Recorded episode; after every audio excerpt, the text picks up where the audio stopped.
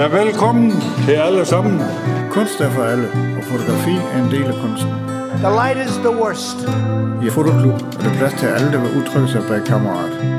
Kære fotoentusiaster, gæster, medlemmer.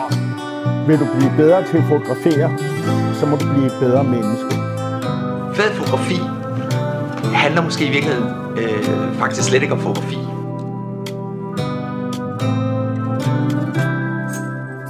Velkommen til Fotoklubben med Christian Klintholm og Kim William Kattern.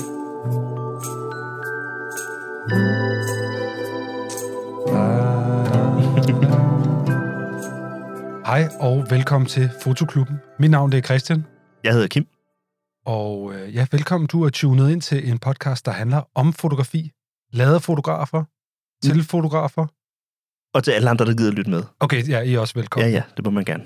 Og nu er det jo sådan så, at fotografi, det er altid fedt at dele, når man er to.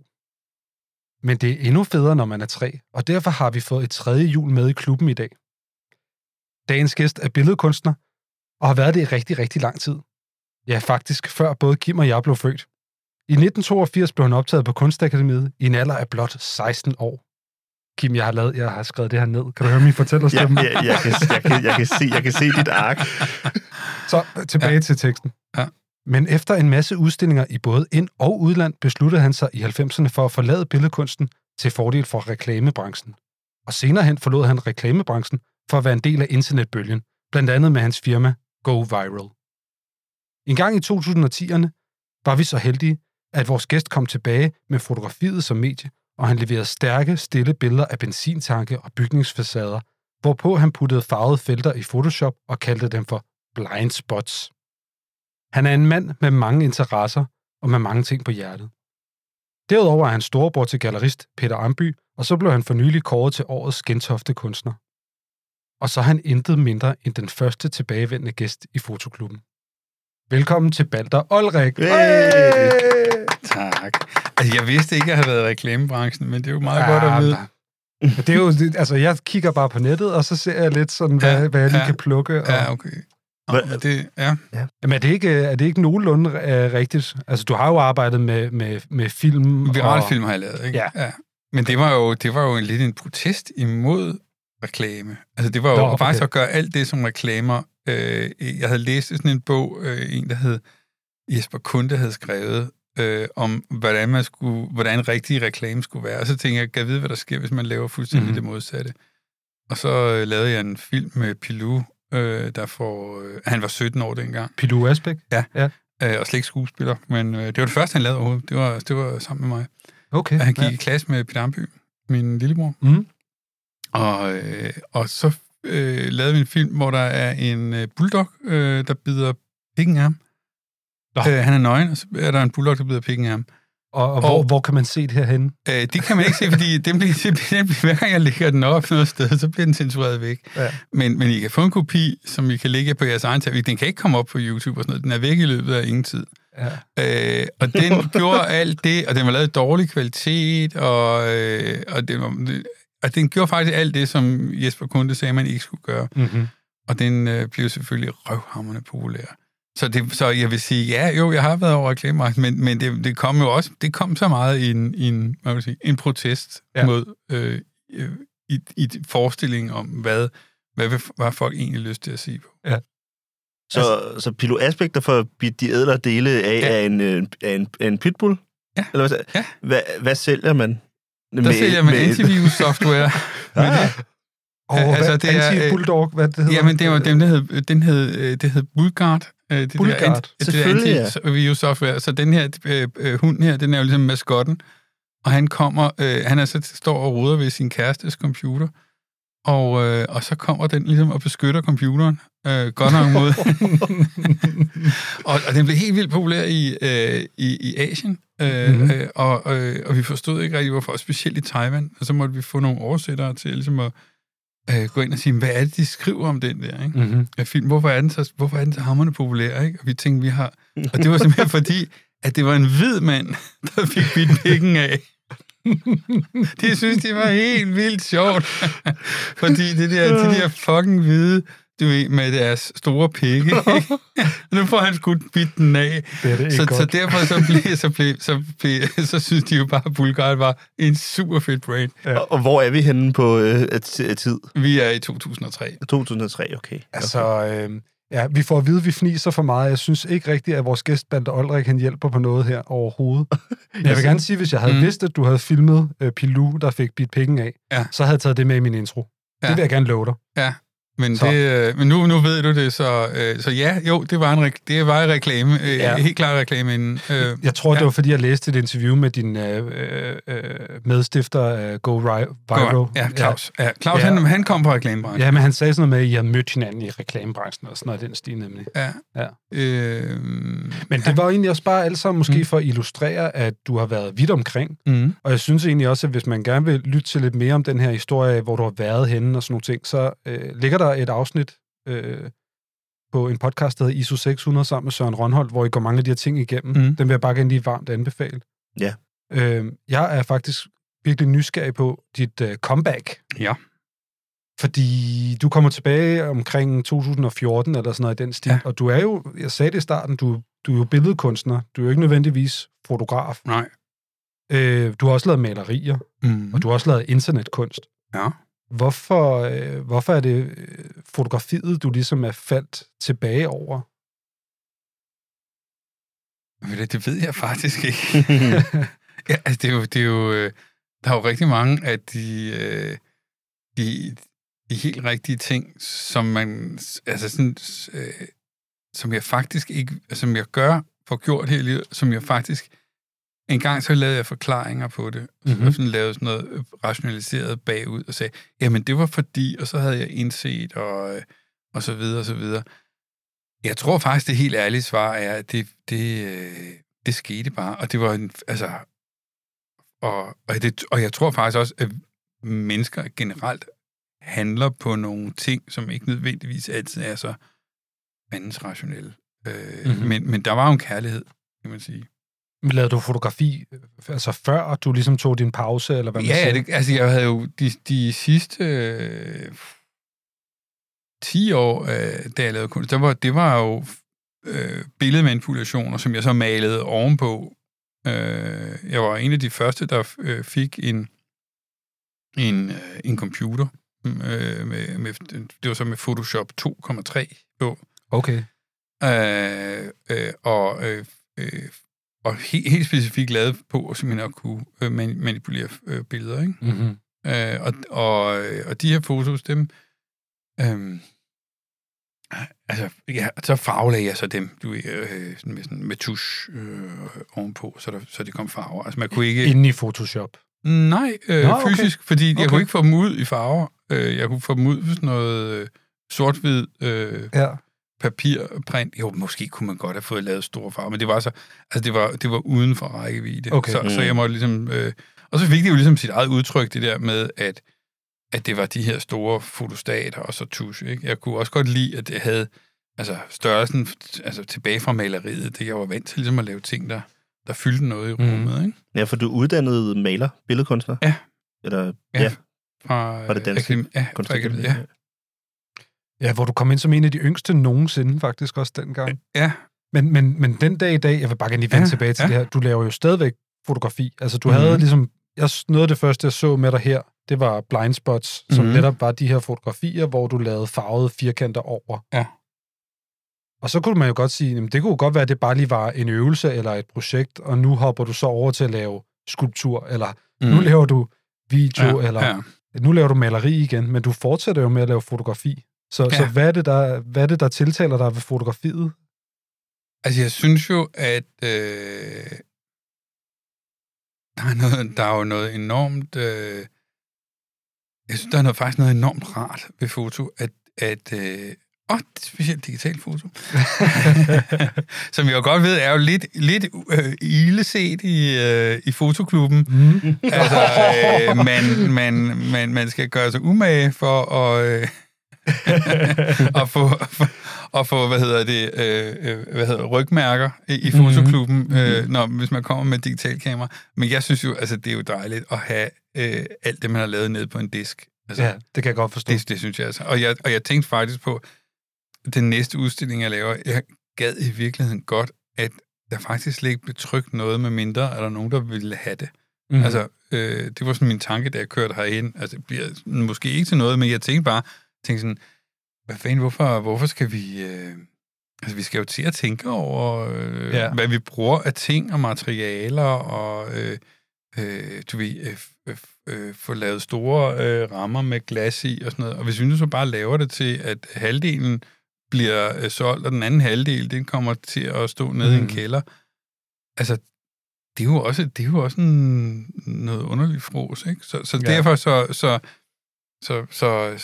Nej, men jeg kan godt... Altså, vi snakkede også om det sidste afsnit, hvor vi havde Asbjørn Sand med inde om analog versus digital, og det er jo en ældgammel diskussion. Men jeg vil sige, jeg har det altså virkelig sådan, jeg skyder også digitalt i dag. Jeg har også lavet analog meget, rigtig meget, men det var mere, fordi jeg godt kunne lide processen i det. Men jeg finder virkelig mig selv i den her med, at hvis jeg kigger på, billeder, og jeg begynder at tænke på, at det her digitalt er analog, så tager det utrolig meget værdi væk fra mig. Altså, jeg vil hellere kigge på billeder og tænke på, hvad er der på billedet? Ja. Eller hvad indholdet, eller hvad prøver det at sige, eller hvad er budskabet bag? Hvis jeg sidder og tænker på, det er nogle lækre korn, eller sådan noget. Altså, det kan man gøre et par år, og så tror jeg, så bliver man... Altså, det gør jeg i hvert fald. Jeg bliver utrolig træt af det, ikke? Altså, hvis det kvaliteten handler om. Ja, det er jo... Det er lidt... Ja, det er lidt kedeligt, hvis det handler om. Ja, ikke? Ja, det synes jeg. Så man kan sige... Altså, hvis jeg må hoppe lidt... Okay, lad os hoppe. Ja. Jeg synes, fordi... Ja, det var det, jeg troede, nemlig du ville spørge om. Jamen, du har fortsat med fotografi. Og det, og det har jeg jo, og jeg har jo lavet nogle... Altså, efter Blind Spots, så har jeg jo så lavet den udstilling, som vi var oppe og se der på Tegner. På Rudolf Tegners Museum. Ja. Mausoleum, ja. Hvor det jo var en helt anden proces, fotografisk proces. Altså, stadigvæk digital, men en helt anden... Og det synes jeg jo var virkelig... Og det har jeg tænkt om, den frihed vil jeg gerne have også. Og den allerseneste serie, som jeg har lavet, som jeg laver i... Går og laver stadigvæk, arbejder på i Paris. Jamen, den har så et helt tredje udtryk. Ja, så vi kan ikke regne med dig. Du er utilregnelig, Balder. Jeg er simpelthen utilregnelig. Ja. Men det er jo dejligt med at fotografiet kan rumme... virkelig kan rumme rigtig mange forskellige udtryk, og derfor så tror jeg også lidt, at vi bliver venner nogle en del år endnu. Dig og fotografiet. Mig og fotografiet, ja. Det var godt at høre. Hvad hedder det? Du nævnte før eventuelt arbejde med nogle fotografier, som aldrig rigtig forlader harddisken, inden de eventuelt skal... Jeg skal bruges af... Men det var bare mere sådan, at jeg... Nå, det er sådan det der... tænker på... Det er spild. Altså, Det er mere sådan det der... jeg begynder at tænke på... Og det måske være skyld og skam over, at jeg har fået en lejlighed i Paris, hvor man skal rejse frygtelig langt. Så begynder jeg at kigge på alt muligt andet, jeg gør, og sige sådan... Hvad kan skæres fra? Hvor kunne jeg være lidt mere, sustainable i, hvad jeg ellers går og gør? Men jeg synes bare, at den trigger noget hos mig, for der er en rigtig god samtale at hente i det her, fordi hvor er fotografiet i virkeligheden henne? Hvor er et fotografi, ikke? Og det kan jo reproduceres... uendeligt mange gange, og på alle mulige måder. Og jeg kommer til at tænke på de gange, jeg selv har sendt ting ind til censurerede udstillinger. Det er en enormt mærkelig ting at skulle gøre som fotograf. Ja. Altså, medmindre man, som dig, beskæftiger sig med et fotografi, som bliver nødt til at blive printet for at kunne blive tilført noget maling, eller det gjorde du engang, i hvert fald. Så behøver man ikke at printe sine billeder. Men når man står over for en censureret udstilling, så er der typisk 2 runder, man skal igennem. Den første, der sender man sine billeder ind, digitalt. Ja, digitalt. Og så sidder der nogen, der skal vurdere dem. Ja. Og hvis de så bliver vurderet til at kunne komme med til runde 2, så skal man sende sine værker ind. Okay. Og hvis man sidder der, nu er jeg ikke selv så ung længere, men, og det er også mange år siden, jeg har gjort det, men hvis man sidder der som ung fotograf, kunstner, og skal sende sine fotografier ind med håb om, at altså, jeg kom igennem første runde, nu sidder jeg der. De skal vurdere mine værker. Så skal man printe dem. ja. Og man skal sætte dem i ramme. Ja. Og det er overhovedet ikke sikkert, nej. At de ender på udstillingen. Nej. Og det har jeg gjort. Jeg har brugt 10.000 kroner på en produktion, ja. Der blev sendt lige tilbage til mig, ja. Fordi den røg ud i runde 2. Ja. De har stået i min kælder lige siden, for de har ikke passet ind i nogen anden udstilling. Nej. Og jeg har ikke været tilknyttet et kommercielt galleri i lang tid. Og det er lidt det særligt, synes jeg, for fotografiet, fordi hvor er det der skide fotografi, ikke? Jamen, og hvor skal det være? Det er vel noget med, jeg tænker, vi skal vel til at få nogle nye vaner, altså. Absolut. Altså, og også når man laver censurerede udstillinger, og man gør, altså, vi må prøve at lave om på det. Det tror jeg egentlig også. Altså, jeg synes, der sker meget. Når jeg selv ser på, hvor lidt kød jeg spiser i dag, i forhold til, at jeg spiste for 10 år siden, altså,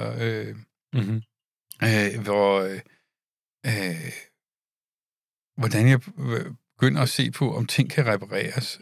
Det er sådan en virkelig vigtig ting, for når jeg anskaffer mig ting, det er sådan, hvad er dens, altså jeg begynder at se på den cyklus, så sådan, kan jeg, altså, er det bare sådan en brug og smid væk ting, eller er det noget, man kan gøre noget ved? Og sådan noget. Det er jo sådan, det tænkte jeg altså ikke på for 10 år siden. Nej, men det er jo derfor, du ikke laver oliebaserede kæmpelagere længere.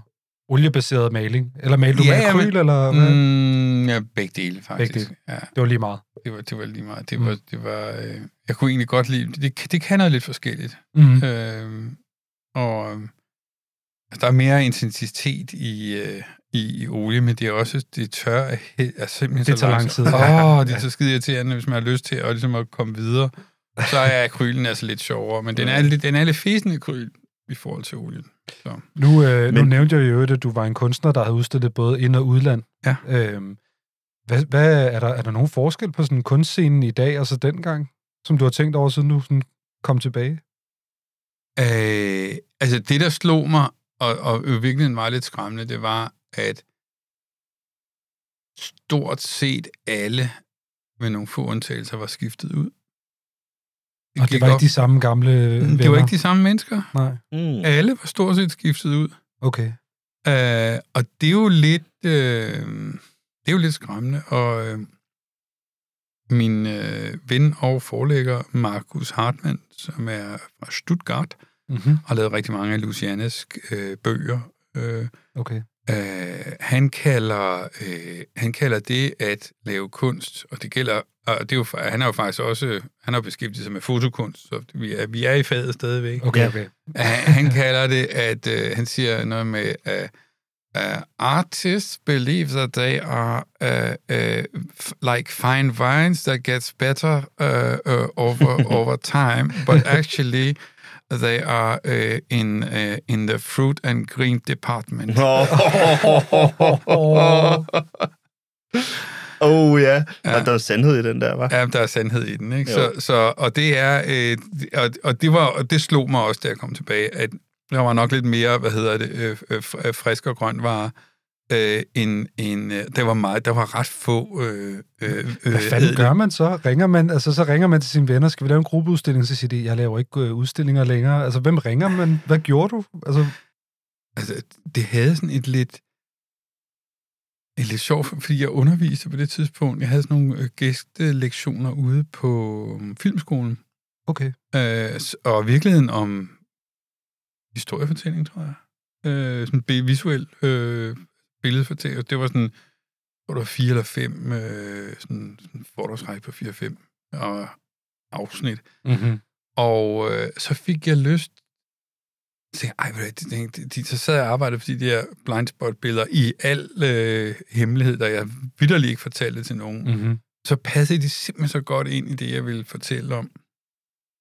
Så jeg tog dem med, og tog nogle stykker med, og viste dem inde på, i auditoriet inde på filmskolen. Og så ved jeg ikke hvorfor, men så ringer Martin Asbæk helt fyr og flamme 3 dage efter. Og så siger han, at han havde været til en middag, han havde hørt, at jeg gik og lavede nogle ting, han synes, det var lød helt vildt spændende. Okay, hvad for en eller anden studerende, eller hvad? Eller? Det tænker jeg, der må have været. Altså, jeg tænkte, der må have været en studerende, som, eller en lærer, eller... Det skulle da for skørt. Ja, Og så kommer han ud og ser det, og har faktisk i øvrigt Pilou med. Og sagde han så ikke flere kunstfilm nu? Han smed ikke tøjet der. Men de kom så sammen derud, og så var der en udstilling op at køre, og så var jeg lige pludselig tilbage igen. Så det var sådan lidt et tilfælde. Så du faldet ind på Galleri Asbæk? Jeg faldt ind på Galleri Asbæk, og... det vil jeg også gerne. Ja, jeg tror, der er mange, der gerne vil bare falde ind i galleriet. Og det er ikke, fordi vi har... Jeg har aldrig udstillet hos ham før. Nej, okay. Og du var ikke venner med Trine Søndergaard eller et eller andet? Nej, det var jeg ikke. Jeg var ikke venner. Altså, det er... Nå, så hvad kan vi lære af det, kære kunstner? Hvis du vil ind i galleribranchen, så er det bare helt tilfældigt. Altså problemet, altså det ærlige svar er, at de kontakter dig, du kontakter ikke dem. Ja. Og det er jo sådan, det er jo, altså, så man er jo lidt sådan nogle, man er ligesom sådan nogle, på sådan nogle thailandske barer, ikke? Sådan nøgenbarer, hvor man står og gør sig til, og så kommer gallerier, altså, og så, så kommer der nogen og lægger nogle sedler i ens BH. Altså, det er jo nogenlunde sådan, kunstverdenen er, ikke? Jo. Nå, men sidste år, der kontaktede vi dig. Og fulgte noget af min BH, ja. Og det gjorde vi jo, fordi at vi lavede det her afsnit for Copenhagen Photo Fotofestival, hvor at, du udstillede på Tegners Museum. Mm. Mausu Museum. Ja. Maususeum. Ja. Maususeum. Og det var virkelig hyggeligt at optage med dig udenfor, men jeg må sige, Kim og jeg var også lidt overrasket, fordi vi snakkede jo med dig om corona og coronaperioden, og der lærte vi jo egentlig også, at du havde haft en nærdødsoplevelse. Ja. Altså, at du var faktisk ved at dø, må jeg sige det? Under... Ja, men jeg havde i hvert fald... Jeg vil sige, hvis jeg var blevet immun over for den antibiotikabehandling, jeg fik, som først virkede efter 8 måneder. Altså, jeg fik penicillin, eller antibiotika, i 1 år. Mm-hmm. Og det var først efter 8 måneder, at de fandt en behandling, som virkede. Okay, og du var syg i 8 måneder? Jeg var syg i 8 måneder. Og hvordan syg? Altså, lå i sengen? Men det var sådan, at... at hvis jeg bevægede mig for meget, så fik jeg feber, og så fik jeg blodforgiftning. Hold nu kæft. Og så steg min infektionstal, så de var hele tiden... Altså, de kunne aldrig få infektionstal... Altså, jeg havde... Du ved, når jeg havde det godt, og fik sådan antibiotika, så skulle mit sådan, infektionstal holde sig på 30 stykker, eller sådan noget. Hvis jeg så... For eksempel gik en tur, jeg blev indlagt på Rønne sygehus, og med et infektionstal på eller 250 eller sådan noget. Og det var, fordi jeg havde været på en tur. Jeg havde gået sådan en hammerknuden rundt eller sådan noget. Og det var bare forkert, at du skulle ikke have gået. Jeg skulle ikke have gået.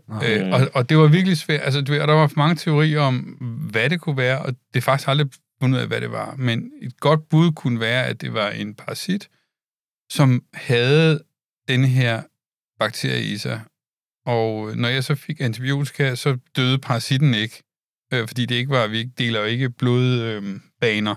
Så det var, i mine blodbaner blev ligesom renset, men den lå hele tiden ligesom og pumpede ny infektion ud i blodet på mig. Så det var faktisk ovenikøbet sådan en bredspektret form for antibiotika, du har fået i lang tid? Ja, de prøvede mange forskellige. Det er jo heller ikke det sundeste. Nej, det var det ikke. Så der kan man sige... og til sidst så så fik jeg så en, som sådan fra bagerst i skabet, i medicinskabet, og den virkede så lige pludselig. Okay. Så pludselig så fik jeg sådan et, altså så om det var en parasit, eller om det var, fordi det sad i nogle knogler, eller et eller andet, men pludselig så virkede det, og det var sådan en, der kunne penetrerer igennem alt muligt. Altså, ja, knoglevæv og parasitter. Var der et øjeblik, hvor du tænkte sådan, nu krasser jeg fandme af, eller nu er det tæt på, eller? Jeg tænkte, at måske er det den sidste sommer. Okay. Og sådan havde jeg tænkt, det her, hvis nu, altså fordi Jeg tænker også, jeg havde spist mange piller. Altså du ved, det der, hvis man går og spiser sådan 3 antibiotikapiller om dagen, og bare bliver ved, og på 8. måned, og man tænker, hvad nu, hvis jeg nu bliver immun i morgen, eller nu her, hvad gør de så? Hvordan kan de så? Fordi jeg ved, at hvis jeg ikke fik det, så bliver jeg jo indlagt. Altså, hvad så, ikke? Hvad sker der så, ikke? Lad os sige, det ikke virker mere. Hvad så? Mm-hmm. Og blodforgiftning dør man jo af. Altså, ja, absolut. Det gør man. Så det var det sådan... og der var også nogle andre ting, der var hårde ved det, og det var ligesom... Nu var der heldigvis corona, men man fornemmer godt, hvis det er, at man ikke rigtig kan så meget, at kan man godt se, at verden går faktisk videre derude. Den går faktisk videre. Den kan faktisk sagtens klare sig uden dig. Ja, uden mig. Eller uden dig. Eller, altså, det var den her oplevelse af Gud. Og selvfølgelig er der nogen, der holder af en og sådan noget, men du ved, man kan også godt mærke, sådan, de begynder måske heller ikke at regne helt med en, vel? De planlægger ud, altså du ved, ikke? Sådan, så det der sådan... så tænker jeg sådan, det er jo sådan det er. Altså, og så kom jeg til at tænke på mine bedsteforældre, som var døde, og som tænkte, vi klarede os også uden dem, ikke? Altså, man klarer sig uden dem, altså, der dør, ikke? Ja, ja. Men ligesom at have den der... ligesom kunne mærke det, mens det sker, ikke? At man faktisk er disposable, ikke? Og så var jeg lejet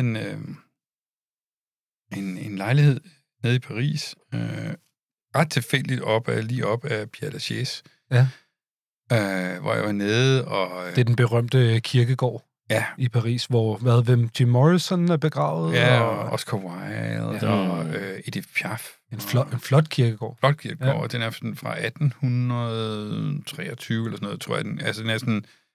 Den er 200, jeg mener, den er sådan lige omkring 200 år gammel. Okay, ja. Og rigtig meget af det er lavet samtidig. Altså, det er sådan i den første del af 1800-tallet. Okay, ja. Og der går jeg dernede og sunder mig i gang med og hvad hedder det? Ved du er kommet over sygdommen der? Ja, det ved jeg. Ja. Det ved jeg. Jeg er kommet mig, og det er...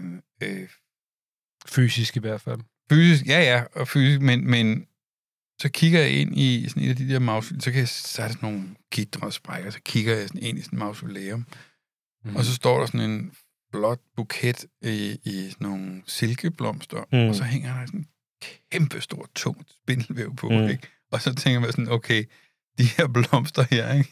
Altså, de er stillet derind, ikke? For, 100 år siden, ikke? Og så er det bare, og så er jeg vedkommende bare blevet glemt.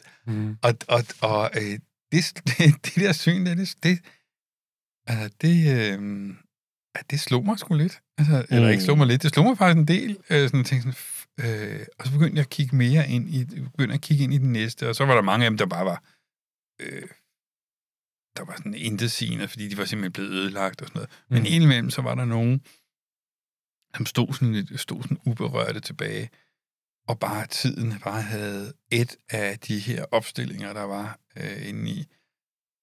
Og helt heldig, altså helt utroligt heldigt, så havde jeg sådan en lille pancake-linse med til Paris, som ikke er mere end en anden 12 millimeter i... Den er tynd. Pandekage. Den er pandekage-tynd, men selve objektivet er også meget lille. Nå, så du kunne simpelthen jeg kunne få det... Jeg kunne sætte op af gitteret, sådan, så jeg kunne faktisk se ind, ikke? Fordi jeg kunne slet... Hvis du kommer med et stort objektiv... Ja, så får du gitteret med, ja. Så får du gitteret med, eller du kan ikke se ind igennem... Altså, du kan ikke se med de der store... Men så heldigvis... Og det var sådan rent tilfælde, og det var faktisk sådan lidt en vane, jeg havde fået, fordi at jeg havde været faktisk så... fysisk udmattet, at det var tungt at gå med de der store linser, så var det sådan, nej, vi tager pandekagen med, ikke? Fordi men den passede jo ind i, og så begyndte jeg jo så at tage billeder, og så kom jeg tilbage igen, og så... Men du brugte det også til faktisk at se med? Ja, det gør jeg. For ligesom at kunne kigge lidt længere ind i mørket. Og, ja, lige præcis. Ja.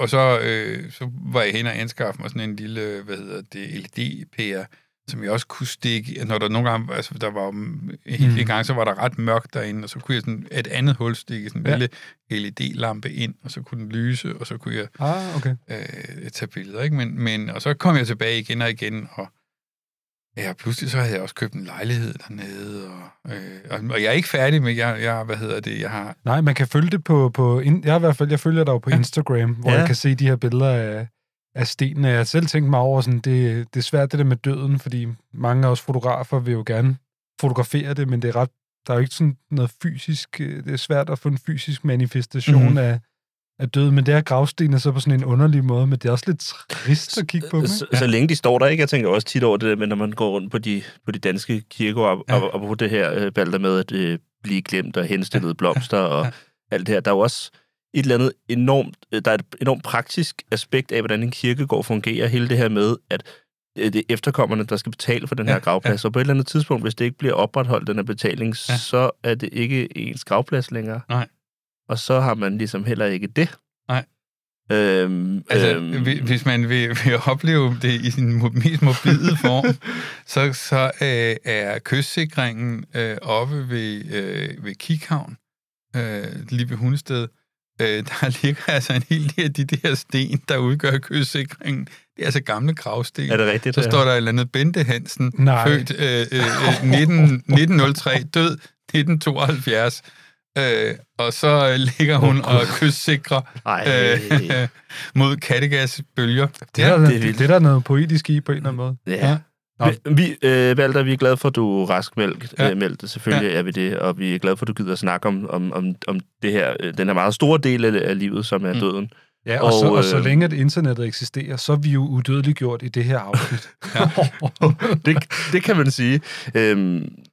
Noget, der indtil videre også er udødeligt, det er vores næste segment. Ja. Og Balder, det kommer stadigvæk til at handle om dig. Ja. Men vi skal nok styre slagets gang, og vi skal lige have Christian til at trykke. Du har prøvet det før. Nu prøver du det igen. Ja. Balder Olrik, det er tid til de 10 skud. Og det er rigtigt, Christian. Balder Olrik, dagens gæst. Balder, du har prøvet det her før, da vi mødtes med dig i vores specialafsnit om Copenhagen Photo Fotofestival. Ja. Skal jeg se, om jeg kan svare det samme igen? Nej. Fordi vi har rodet lidt ved vores format. Han er frisk, så vi stadigvæk kunne formå at have det lidt sjovt herinde, uden at skulle skabe en gentagelse. Vi har fundet 10 ting, og så vil vi gerne høre dig, om det er fedt eller ikke fedt. Og fordi du jo er internettets mand, så har jeg fundet 2 lydeffekter til dig. Den ene, det er den her. Og den anden, det er den her. Ja. Og godt eller dårligt. Ja. Og det er jo sådan, at Christian, du sidder tættest på knapperne, så Balder, hvis du gider at markere med, på godt gammelt romersk med en op eller en ned, tommelfinger, men i dagens anledning så ned, det er selvfølgelig bue, og op det. Ja. Sådan der. Ja. Mm-hmm. Okay. Det er spillets regler, de enkle. Godt. Vi kører. Vi prøver det første gang nogensinde. Ja. Balder Olrik, hvad tænker du om, at Elon Musk han køber Twitter? Du får gerne en kommentar til. En kort kommentar.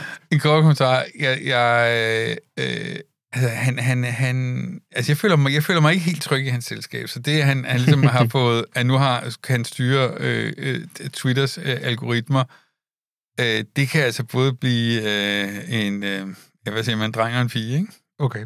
Ja. En lille fremtidsvision. Balders stolefabrik. Vi ved jo, du godt kan lide at lave sole.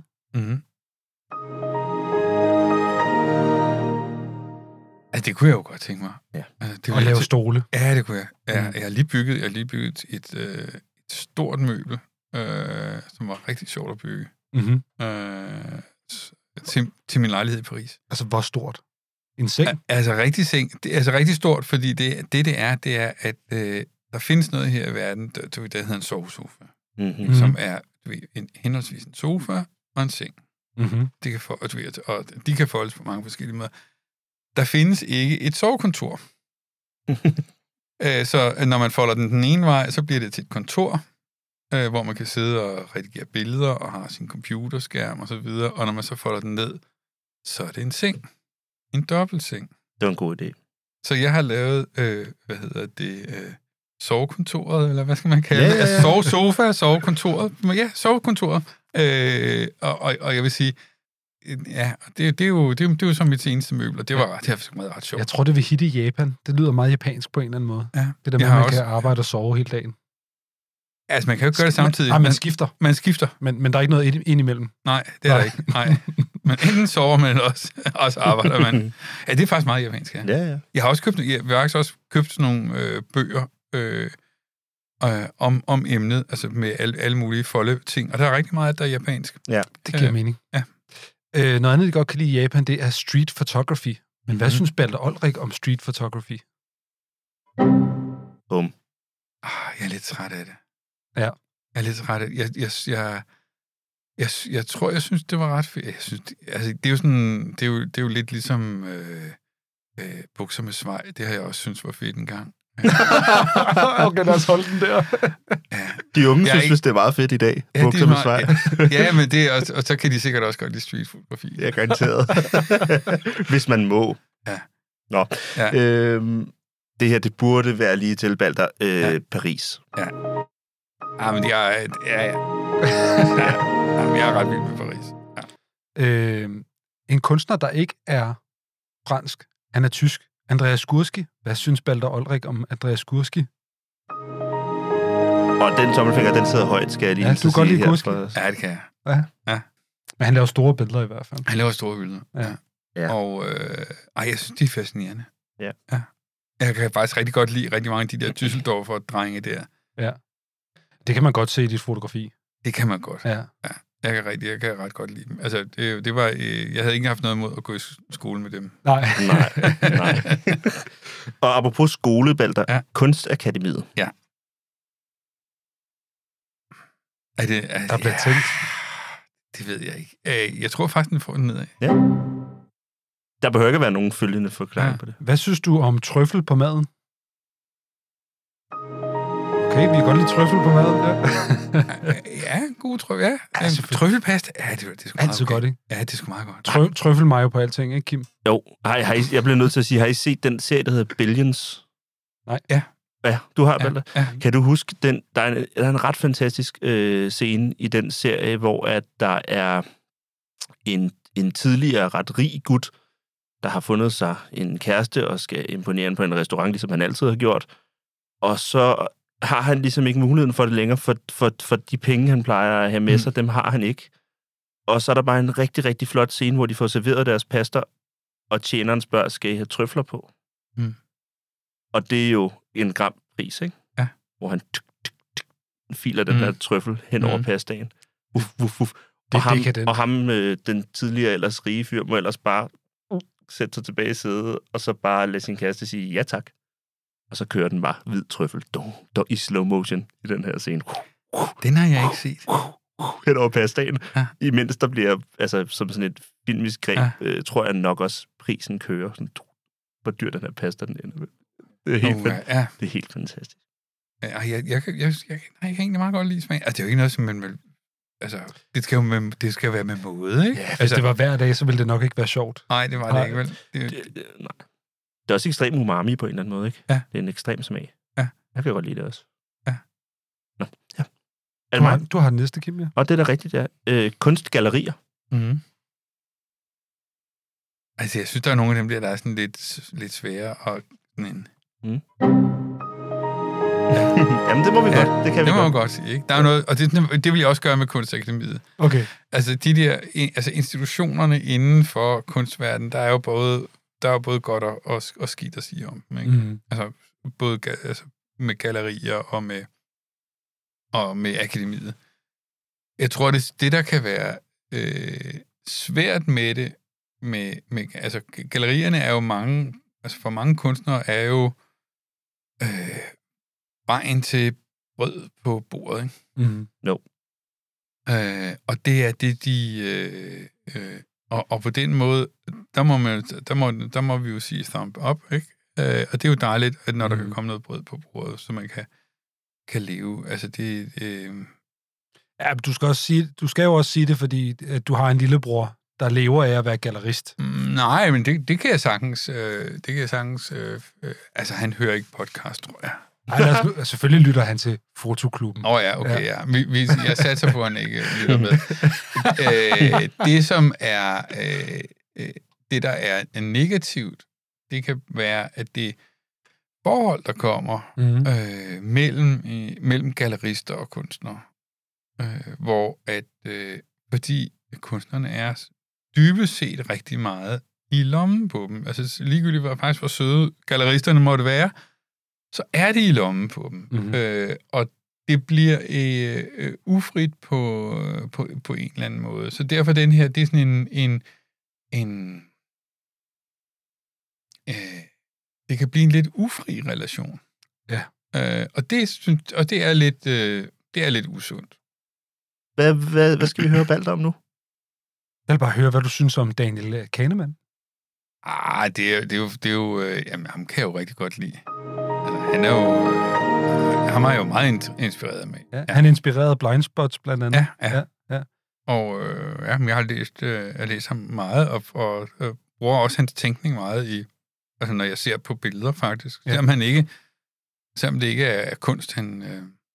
Jamen det er sjovt, jeg har simpelthen, her for nylig, jeg arbejder på et webbureau, der laver hjemmesider, eller man kan sige kompleks IT. Der er rigtig mange, der snakker om den her bog, Thinking Fast and Slow, og så kommer jeg ned til... Et kursus omkring reklamebranchen, og der siger de, hvis I skal læse en bog, så er det Thinking Fast and Slow, og så sidder jeg og researcher lidt på Balder Olrik, og så er der Thinking Fast and Slow, så den dukker bare op i alle brancher. Ja. Nå, vi røg ned i Kahnemans-hullet. Ja, men det er jo altid godt at ryge ned i et hul og ned i maskinrummet, ikke? Så man ikke bare render rundt og kigger på overfladen, ikke? Fordi så finder man også ud af, hvordan tingene virker. Det har du også gjort, Balder, i din omgang med tidlig internet, kan man sige. Og så ved du jo også godt, at Windows, det eksisterer jo ikke uden DOS. Nej. Hvad synes du om DOS? Nu får jeg jo faktisk lyst til at sige... Yeah! Men jeg vil godt knytte en kommentar til det, fordi at det var jo på en eller anden måde ret accessible at programmere til DOS. Altså, jeg kunne programmere, da jeg var dreng, til DOS. Det var at kunne få den til at lave sådan forskellige ting.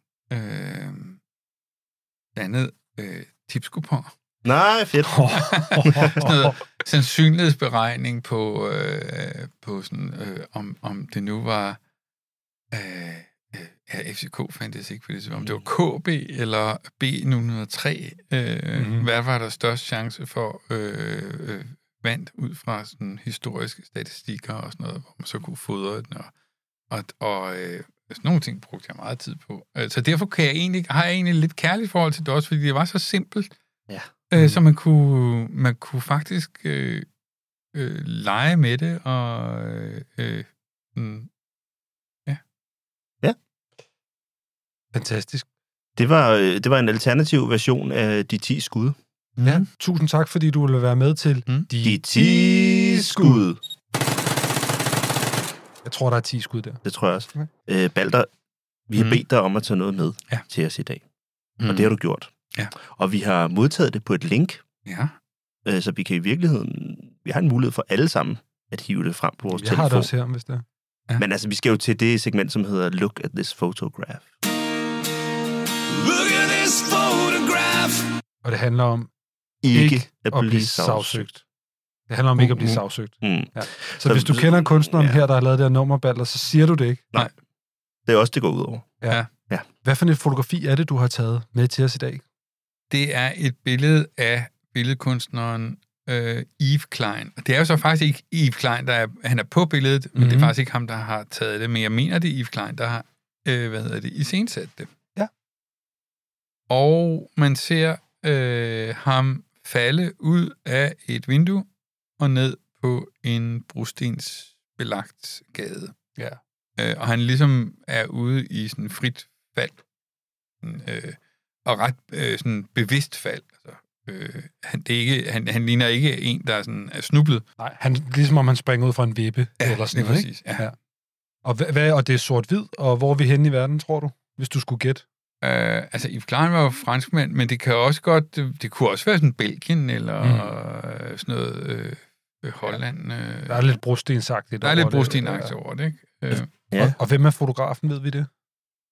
Ja, der spørger jeg Kim. Ja, fotografen står her som Harry Shunk. German, born Italy. Okay. Det er ikke en fotograf, jeg kender. Nej. Men jeg kender fotografiet i hvert fald, for jeg har set det meget. Ja, jeg kender det også. Jeg vil sige, det undrede mig også, da jeg så det, fordi jeg har altid kendt det som et fotografi af Yves Klein. Mm. Så, men der har selvfølgelig været en bag ved kameraet, som har trykket på knappen. Ja. Men altså, er det måske sådan et... Er det sådan et tilfælde, ligesom det der billede, der er med Ai Weiwei, hvor han taber den der kinesiske vase, eller han taber den med vilje? Er det mere en performance, der er blevet dokumenteret? Eller ja, sådan, det er det, ikke? Ja. Og jeg kan huske, at og grunden til, at jeg tog det her med, det er, at det er et af de allerførste billeder, som virkelig gør indtryk på mig. Okay. Mm. Jeg er vokset op ret tæt på, eller forholdsvis tæt på Louisiana. Mm. Og havde kendte hullet i hegnet ind til Louisiana. Og når jeg nu havde jeg havde højkulturelt indbrud i øvrigt. Ja, altså når jeg nu havde snedet mig ind på Louisiana og undgået at skulle betale, altså vi snakker altså om en dreng på et eller andet 11 år eller sådan noget, så skulle jeg jo ligesom have noget ud af det, ikke? Jo. Altså der er ikke noget værd, hvis man ligesom har kravlet under hegnet på Louisiana, og så siger, nu kommer jeg ind under hegnet, og så får man ikke noget ud af det her stunt. Så jeg måtte jo ind og se, hvad der var. Og der stod jeg på det der billede, og jeg kan ikke huske, om jeg ser det i virkeligheden, eller om det er, fordi det er et af deres kataloger, eller bøger, eller så videre. Men det gør indtryk på mig. Og hvad er det for et indtryk? Altså... Jeg synes, det er vildt. Jeg synes, altså for mig er det jo noget med noget mod, ikke? Ja, fordi hvis han falder her, ja. Så falder han lige på hagen og slår alt ud. Ja, altså det er nærmest det er lethal, ikke? Det er, og, man kan mærke fotografiet faktisk lidt, på en eller anden måde. Ja, og det er jo den her... Så billedet handler jo om mod, om at gå ud i intetheden, og altså træde ud i intetheden. Så ender det faktisk med at gøre indtryk på mig 2 gange, det her billede. Okay. Fordi så ser jeg det i New York på et galleri, som 25-årig, 26-årig. Mm. Og så står jeg og kigger på det, og pludselig kan jeg se, at det fandme er sat sammen af 2 fotos. Komposit. Men undskyld, du kunne se det? Ja, fordi jeg stod med originalen simpelthen tæt på, og så pludselig kunne jeg se, der var sgu da en klippelinje. Det var 2 negativer.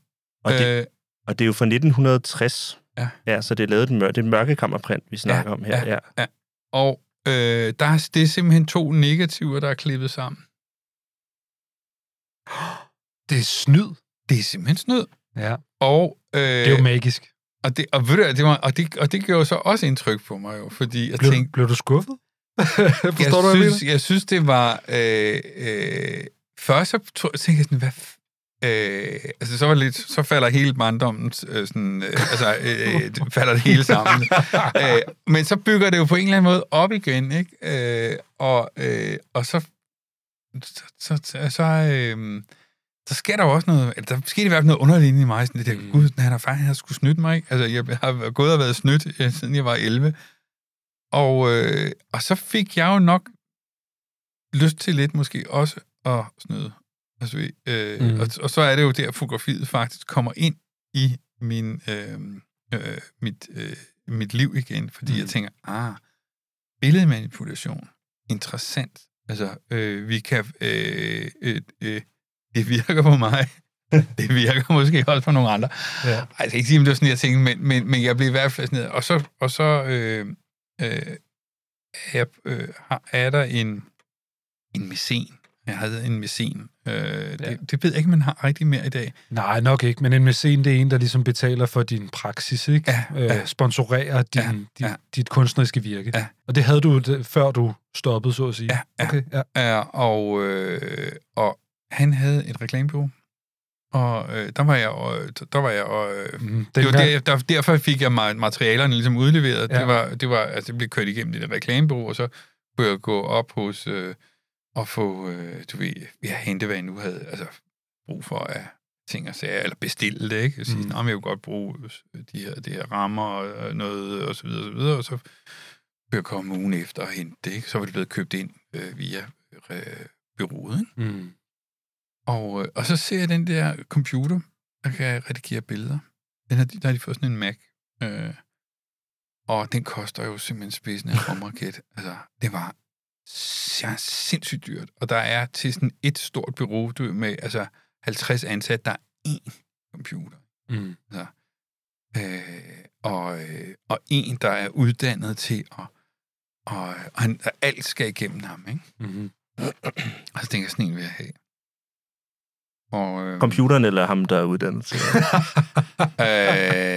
Nå, men det er et relevant spørgsmål, fordi Gursky for eksempel arbejdede på den måde, at computeren kom med en ekspert. Ja? Det kan jeg huske, okay. Jeg har set i et dokumentar, at han ligesom står ved siden af en meget stor EDB-maskine, gearet til det her Photoshop-arbejde, og så en, der kontrollerer den.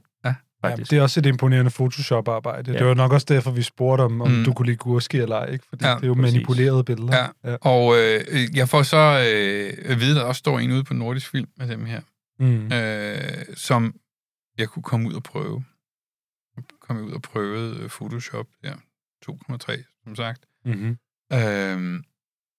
Og havde nogle fotos med, og så sad jeg der en dag derude og prøvede og lærte, det blev ikke rigtig godt. Men jeg fortsatte, og så fik jeg så min egen til sidst. Og brugte en formue på det. Jeg tror, det var i forhold til dagens standard, helt latterligt dårligt, og helt latterligt dyr. Ja. Men så begyndte jeg så at lave de her manipulerede billeder. Og det var jo det her billede af Yves, af Yves Klein. Så. Ja, lad os sige, det er Yves Klein. Vi siger Yves Klein. Harry Shunk. Ja, har taget det måske. Ja. Eller hvad hedder det? Vi lægger det i hvert fald op på vores Instagram, så man kan se det der. Ja. Men når du ser det, så er du ikke i tvivl. Det er et virkelig ikonisk og sindssygt billede, ikke? Jo. Hvad synes du om det, Kim? Jeg er helt vild med det. Jeg havde ikke set det før. Og jeg er meget, meget vild med det. Jeg sad og tænkte sådan her, at det kan det, som god kunst, det kunne i hvert fald, og især fotografi, det kan kigge tilbage i tiden fra, hvor det står. Fordi der er masser tid defineret i det her billede, i kraft af, der er også en i baggrunden, der kommer kørende på en cykel, og hovedpersonen har noget tøj på, som man umiddelbart er i stand til at kode, har været kutume et andet tidspunkt end nu, og så bliver man kan godt lade sig placere i den her 1960, som det også er krediteret til at være fra, men jeg synes også, det peger i kraft af sit umiddelbare udtryk, så peger det også tilbage på noget Robert Capa, og Falling Soldier, som er et andet ikonisk billede, og som netop også har været genstand for en hel masse snak om fotografiet som en potentiel løgner, og en rigtig god en af slagsen, ikke? Og så synes jeg også, det peger... er det før eller efter i virkeligheden? Ja, et spansk borgerkrig. Før. Er det før, ja. Ja, det er måske før. Og så synes jeg også, det peger den anden vej sådan tættere på os i den... Så det sådan, okay, nu ved jeg potentielt, hvor sådan en som Jeff Wall for eksempel har lavet nogle af sine ikoniske fotografier inspirerer fra. Ja. Så det kan helt vildt meget. Og også samtidig et eller andet sådan 60'erne. Man ved, at de 70'erne, der begynder fotografiet at blive sådan et instrument for kunstneres selviscenesættelse. Det bliver sådan en måde at dokumentere... hvad skal man sige, performativ kunst på, ikke? Ja. Og så det virker som et meget avantgarde fotografi, vi sidder og kigger på her. Det virker som en... Ja, men det er som, super, det er jo... Det er avantgarde, ikke? Det er det avantgarde. Som noget, så der er super godt fat i fortiden, og forstår, hvor det kommer fra, har lyst til at udfordre det kommer fra, med en respekt, og samtidig også... Nu kan men vi, det kan har vi også... jeg synes også, at hele fortællingen i det er så simpel og stærk. Absolut. Altså det her, og handler jo... i virkeligheden om essensen af at lave kunst. Ja. Det er at springe ud i intetheden, ikke? Ja. Og tage klasket, faldet, når det kommer, ikke? Ja. Mødet med asfalten, ikke? Jo, men I kender jo også det der klassiske fotografi, hvor der er en mand, der træder ud i en vandpyt, ikke? Altså, det er jo sådan lidt en større version af det, på en eller anden måde. Jo. Men jeg elsker det også, fordi at nu det er bare kunstreference på kunstreference. Undskyld, kære lytter. Men jeg elsker også Bas Jan Ader, som ligesom har lavet den her Falling-serie. Det er så video, men hvor han bare falder. Altså, han falder ned fra et træ. Det er også sort-hvid. Han falder ned fra et tag. Han falder ned i en flod. Og det er sådan, det er dejligt avantgarde og dumt og simpelt. Og det er alligevel vanvittigt poetisk, selvom det er bare sådan, jeg falder. Eller sådan... Jamen, det kan jo også være, han har været inspireret af Yves Klein. Ja, eller jeg har ikke lige styr på årstiden. Det kan også være omkring samme tid, eller også det senere. Ja. Men under andre omstændigheder, så er det jo... Altså, jeg er en sokker for det der, når man bruger det performative i fotografien. Ja. Ja, det vil jeg også sige. Det, både mig og Christian sidder og smiler, fordi jeg tror, du har ramt ret meget ned i vores hjerter, mere eller mindre ubevidst, med det, du har taget med her. Fordi vi er begge to meget glade for den slags for performativ kunst og indblanding af fotografiapparatet også. Så tak for det fotografi. Tusind tak, fordi du har taget det lidt. Det vil jeg tage med mig som en ny, vigtig inspirationskilde, er jeg ret sikker på i livet, tror jeg. Ja, jamen, det er jeg da glad for. Vi lægger det op på vores Instagram, hvis man er nysgerrig på, hvordan det ser ud. Mm-hmm.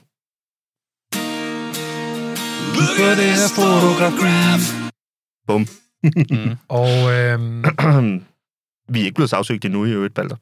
Ej, det er godt. Så det kører. Nej, ikke endnu. Men hvis I snakker ind over det, så tror jeg heller ikke, der er nogen algoritmer, der finder det. Nej, det er rigtigt. Ja. Så, men vi er blevet forvist fra Facebook for at have vist nøgenhed en eller to gange. Ja. Så jeg tror ikke, vi kommer til at vise Pilous pik. Det er jeg ked af. Ja, han har heller ikke nogen. Men noget andet... Den er spist af en bulldog. Det ved vi alle sammen. Det ved vi. Noget, jeg gerne vil vise til verden, det er Kim. Fordi Kim, han har mit yndlingssegment, og det hedder Kims brevkasse. Foto styrer hele verden. Kim Kattern, tid til din brevkasse. Foto styrer hele verden. Kim Kattern, tid til din brevkasse. Velkommen. Det skal man gøre, ikke, når det er en brevkasse? Jo. Velkommen til Kims brevkasse. Jeg har modtaget en række rigtig gode spørgsmål i dag, og jeg vil forsøge at besvare dem, og det vil jeg ikke gøre alene. Jeg har Balder Olrik ved min side, og jeg har Christian Klintholm ved min side. Goddag alle sammen. Goddag. Og du er også god til det, Balder. Goddag, ja. Har du haft en brevkasse? Det vil ikke undre mig, Balder. Du har haft så meget. Det kunne jeg faktisk godt finde på at have. Ja. Det tror jeg faktisk, det synes jeg er en skide god idé. Ja. En brevkasse, ja. Dig og Tove Ditlevsen. Ja. Vi starter her. Ja, vi starter her i klubben. Og vi starter simpelthen med et spørgsmål fra en lytter, der spørger, har I tips og tricks til, hvordan man kommer i gang med at lave science? Og ikke science, Balder, som du så. Men noget, som andre også vil udtale som scenes. Og jeg havde nemlig tænkt, at... Altså små kunsthæfter. Små kunsthæfter. Kunstudgivelser. Ja. Og jeg tænker nemlig sådan her, jeg kunne godt tænke mig at prøve at komme med et bud på, hvordan man rent praktisk kunne gå til det, baseret på, hvordan jeg selv er gået til det. Og Christian, jeg ved, at du har muligvis nogle bud på, hvordan man så kan få det ud i verden. Og Balder, du må også tjekke ind. Hvis det er noget, du har... Balder, han laver coffee table. Men det er også det, jeg tænker nemlig. Men du må bare tjekke ind, hvis du, hvis du føler for det. Altså, så først og fremmest... Balder, han kalder det for pamfletter. Ja. Nej, men rent praktisk, så vil jeg sige sådan her. Det handler om at bruge så lidt tid på at finde ud af, hvordan man sætter det her sammen som overhovedet muligt, hvis man bare skal i gang med det. Så du skal gå ned på gaderne, så skal du alliere dig med den nærmeste copy shop, simpelthen, som har et eller andet, der minder om en Xerox-printer. Det skulle lige meget, om den kan gøre det i farver eller i sort-hvid. Hvis du er i København, så kunne et godt eksempel, det kunne være Hovedstadens Kopicenter, som ligger på Amager. Det er et godt sted. Det er et godt sted, hvor de har sådan en Xerox-printer, hvor man kan lave det. Det er et rigtig godt sted. Så skal du lige sætte dig ind i, hvordan du printer tingene ud fra Photoshop eller en PDF fra InDesign eller så videre. Men det er der masser af tutorials af på YouTube. Der er heldigvis rigtig mange mennesker, der hurtigt kan sætte dig ind i, hvordan du gør det. En ting, jeg synes, man skal skaffe sig derhjem til. Fordi nu har du været nede på kopicenteret, du har fået printet dine ting, og det koster ikke noget, så du har printet nok til, du kan lave fejl. Så kan man få noget rigtig smart. Man kan få en hæftemaskine, som kan hæfte lidt længere ind over siderne, end normale hæftemaskiner kan. Og det lyder umiddelbart åndssvagt. Men man kan ikke rigtig komme ind og lave en altså, forestil dig det. Man har et A4-side, som er det, man typisk arbejder med. Og det skal jo på en eller anden måde folde sammen til en bog i en A5-størrelse. Hvis man skal ind over den side, så kan man ikke komme derind med det reach, som en normal hæftemaskine har. Nej. Men man kan købe nogen, der har et længere reach. De koster ikke særlig meget. Nej, men værktøj kan man aldrig få nok af. Nej, men det er et værktøj, som virkelig får en lang. For nu kan du pludselig hæfte dine bøger. Ja. Og du behøver ikke engang at lære at sy og sådan noget. Fordi det kan du også. Ja, fordi ellers kommer man jo ned i NV Galleri, der holder de jo nogle gange sådan nogle workshops om, hvordan man laver bøger. Det er nemlig rigtigt. Stærkt Balder Olrik, altså. Ja. Hold da op. Og det er jo bare, altså, kiss, keep it simple, stupid, ikke? Altså, hvis du er i tvivl om, hvordan du skal layout, så hold det simpelt. Et billede per side til at starte med. Det sværeste ved at lave de her scenes, det er jo nok det der med, at det ser fedt ud på computeren, og så når du printer det, så er billederne for mørke, og så finder du ud af, om de skal laves lysere, når jeg printer, eller de har en forkert farveprofil. Men altså, hele humlen i at lave scenes, eller lave små kunstnerbøger på den måde, det er jo guerilla, det er om bare at gå i gang. Altså, og lære af dine fejltagelser, og bare lav. Yeah. Altså, du må ikke sidde og overtænke det. Du må ikke bruge for lang tid på det. Det gælder om ligesom at komme i gang, få printet noget, se, hvordan det ser ud. Så kan du hæfte det, du kan også håndsy det, du kan også lime det. Og YouTube er jo din ven i dag, den dag i dag. Du behøver ikke engang gå på biblioteket og finde en bog om, hvordan du laver det. Du kan bare søge how to make a scene, eller how to perfect bind your own book, eller så kan man finde limt, man kan gøre det med, og sådan nogle ting der. Mm-hmm. Og så, er det jo, så må jeg jo så sige, altså, da jeg var 18-19 år, og jeg tænkte, nu vil jeg nemlig lave en pamflet, som du kan. Et scene. I 1984. Noget af den stil. Men så gør jeg faktisk noget andet i stedet for. Okay. Og det var, at jeg klippede siderne op ude på gaden. Alle mulige steder. Klippede sider op. Ja. På vejskilte og sokler og murer og så videre. Og så kunne man jo faktisk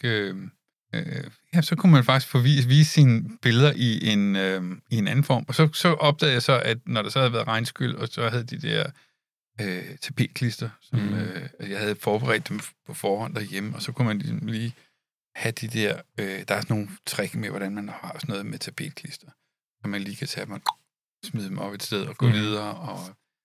Men det blev opløst af vand. Så fandt jeg ud af, at hvis man blander vandglas, altså som er sådan et atriumsilikat, hedder det også, rent kemisk. Hvis man blander det til tapetklister, så sidder det fast. Også når det er vådt. Og så sad det lige pludselig rigtig længe. Og der havde jeg et billede inde i pisseren, som jeg havde... fordi der fandt jeg ud af, at der var folk, der satte ting over. Og så til sidst begyndte jeg at sætte dem højere og højere op. Så fik jeg sådan et apparat, så jeg kunne sætte de der billeder rigtig højt op. Du var i kamp med plakatmafia inden. Lige præcis, ikke? Ja. Og der var faktisk et billede der inde i pisseranden, som simpelthen præsterede at sidde der i 10 år. Fordi jeg havde lavet sådan et system med sådan nogle to kosteskaft, og jeg havde fået kunne skrue sammen, og så kunne jeg ligesom lægge den der plakat eller det der billede sådan op i 3 meters højde.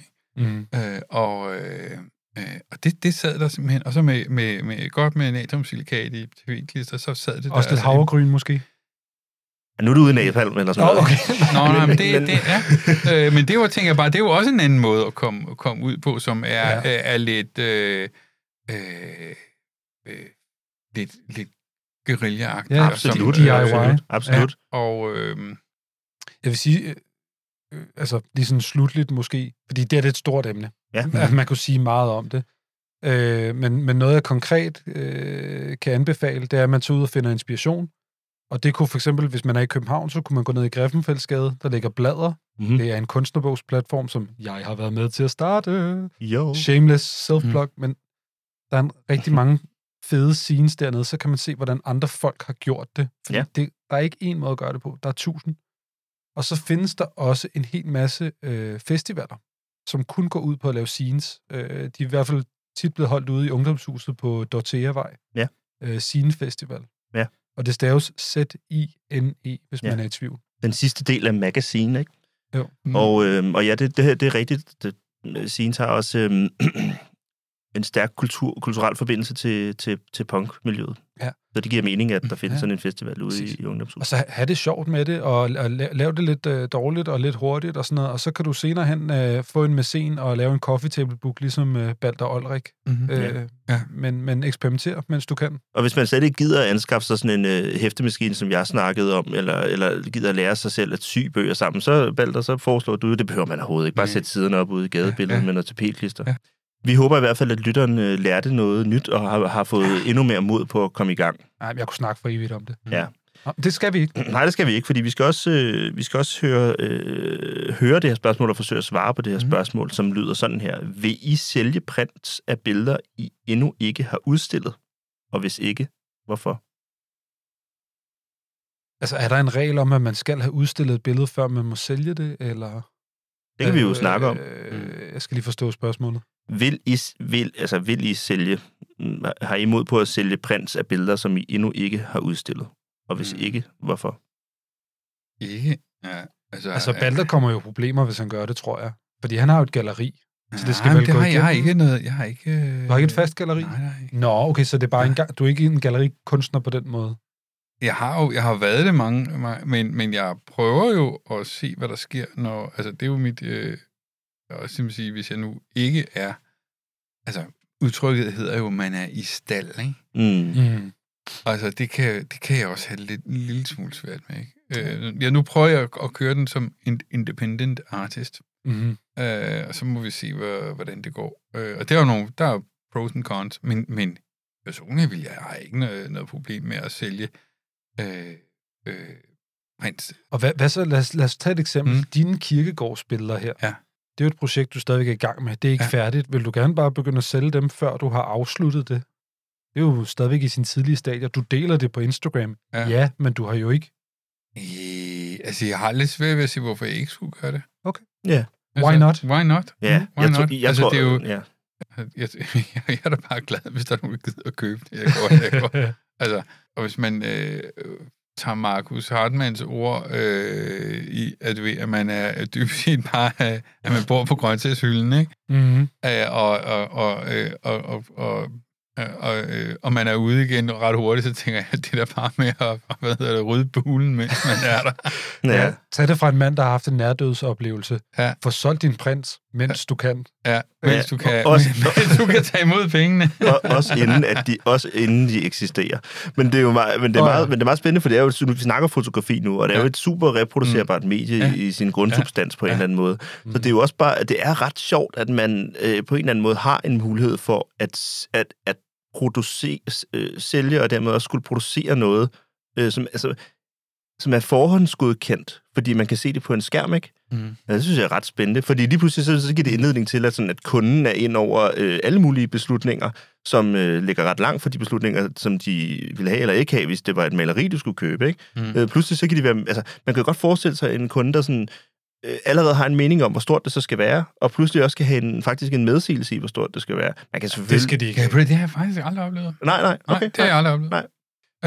Men vi har da oplevet, da vi udstillede under fotofestivalen, der solgte jeg et fotografi, før at det rød hang nogle steder. Eller det var faktisk en plakat, men det er en teknikalitet. Men der var det jo også bare, ligesom hvis man sælger et maleri, så siger man, ja, du må gerne købe det, men det skal altså lige få lov til at blive udstillet sammen med de andre. Ja. Og så får du det, når udstillingen er endt. Ja. Men det var før, der overhovedet var billeder af udstillingen, eller den var åben for offentligheden. Ja, det er rigtigt. Ja. Altså, jeg har lige været til, jeg kommer direkte fra åbning af Mie Mørkebjerg, nede hos Tom Christoffersen. Og der kunne jeg da se, at selvom det her var et preview, så var stor del af det solgt i forvejen. Ja, der var røde prikker på billederne. Der var røde. De var sad så ikke på billederne, men de sad på en seddel. Prislisten. På prislisten der kunne jeg se, at der var der en stor del af dem, der var solgt allerede. Så hvis de kan gøre det, hvorfor kan du ikke, kære lytter? Ja. Det absolut, det synes jeg også. Ja. Det synes jeg også. For lortet solgt nu. Ja. Altså hvis der er nogen, der vil købe det, så Altså, take the money and run, som... det skal vi ikke snakke om. og måske især fordi det er fotografi. Ja, altså, hvis man ikke skulle drage nytte af det her medie, som værende så flygtigt i sin placering, hvorfor så? Altså? Jo, men også, du kan jo lave fotografi i en edition. Så det vil sige, du kan sælge et, ja, ja. Og så kan du en edition på 3, så kan du udstille lidt af de 2 andre. Ja. Og den kan også blive dyrere og dyrere, nu længere du nærmer dig 1. Ja. Det har vi set. Blør. Det er kanon sjovt at have en brevkasse. Kim, hvis jeg nu tigger og beder, kan vi så få et til spørgsmål? Ja, fordi jeg sad netop og tænkte, vi kan nå et til, og det kan vi især, fordi altså, soft landing, vi skal please vores lyttere, og nu kommer den her. Det ved Balder Olrik, fordi det lærte han i reklamebranchen, dengang han var i den. Ja. Og så var det, at Balder Olrik og partner tænkte, hvordan pleaser vi bedst vores publikum? Ja, Pilou. Pitbullterrier. Og pitbullterrier, ja. Det er... opskriften på succes, i hvert fald i Taiwan. Ja. Ja, det var det, du sagde, ikke også? Ja. Det var der, det hittede. Ja. Men prøv at høre her, soft landing, og vores, hvad skal man sige, vores lytter siger det også selv, jeg graver dybt i dag, lidt ironi indsættes, vand med eller uden brus. Og vi sidder jo her med hver vores glas vand, som er brusløst, ikke? Ja. Hvad siger I? Jeg er avec bry. Ja. Jeg ved ikke, hvad det hedder på fransk, faktisk. Jeg kan godt lide brusende vand. Jeg elsker dansk vand. Jamen, det kan jeg faktisk også godt. Jeg elsker også dansk vand. Det er grunden sjovt, at man kalder det dansk vand i sparkling water. Du har en maskine, hvor du kan lave dansk vand derhjemme, jo. Det er jo virkelig smart, Kim. Ja, og det er ikke den israelske SodaStream. Okay, nej, det er vigtigt. Det vil bare lige sige derude. Ja, okay. Man kan godt tænke over, hvor tingene bliver produceret. Men det er jo den til 5 kroner fra Netto, der er den bedste. Altså, det skal være stærk brus. Det er meget brus, ikke? Det skal gøre lidt ondt. Ja, det skal gå ondt i næsen. Ja. Jeg gider ikke det der blid brus. Tak til dagens brevkasse.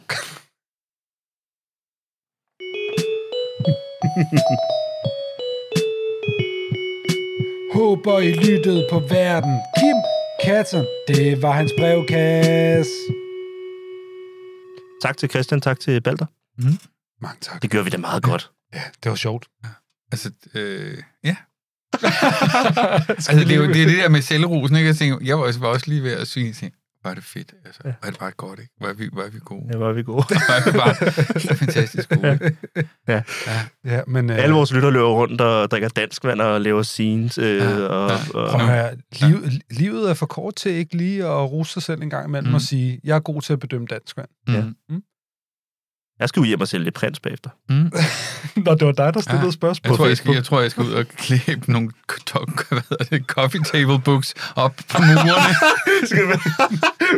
Med sådan en, montagecementklæber. Smack! Det er en god idé. Skal man så stadig kunne bladre i den? Ja, det er klart. Det er kun ryggen, der bliver limet fast på muren, ikke? Ej, det er en vild god idé. Ja, så kan man stå op ad en mur og stå og kigge i coffee. Det er en virkelig idé. Det er en virkelig åndssvag og god idé. Jeg gør det. Men før at du går ud og finder på den rigtig gode idé, Balder, så har vi bedt dig om en ting, fordi podcasten er ved at slutte her, og før vi går, der sender vi altid folk afsted med en anbefaling. Og vi har bedt dig om at tage en anbefaling med, som kan være, ring til din mor, se den her udstilling, hør den her sang. Der er egentlig ikke nogen regler. Altså, så jeg skal komme med en anbefaling. Kom til tiden.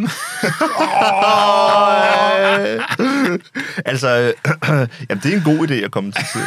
Det er jo nogen, der ikke kan finde ud af. Ja, Balder, han kom 1 minut for sent i dag. Det var mærke til det. Nej, det lagde jeg ikke mærke til. Det havde jeg ikke lyst til overhovedet at lægge mærke til, fordi vi kom meget for sent til vores første møde med Balder.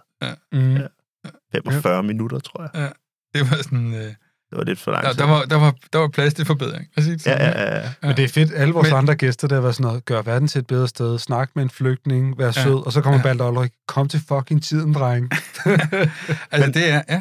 Men det er måske en okay anbefaling i virkeligheden. Altså tiden. Noget etikette, kom i gang. Ja. Kom til tiden. Ja. Det er fint. Er det op på hesten, ud i blæsten. Ja. Og jeg vil rigtig gerne anbefale, at man følger Balder Olrik på Instagram. Han er faktisk rigtig flittig til at dele ting derinde. Også i sine stories. Altså, han er over det hele derinde. Det er bare... Jeg kan meget godt lide Instagram. Ja, det fungerer. Det kan vi også godt. Ja. Og så vil jeg anbefale, at hvis du laver en podcast med Balder Olrik, så skal du komme til tiden. Ja. Fordi ellers så hører du om det et år efter. Ja, det gør du. I din podcast. I din egen podcast. Ja. Ja.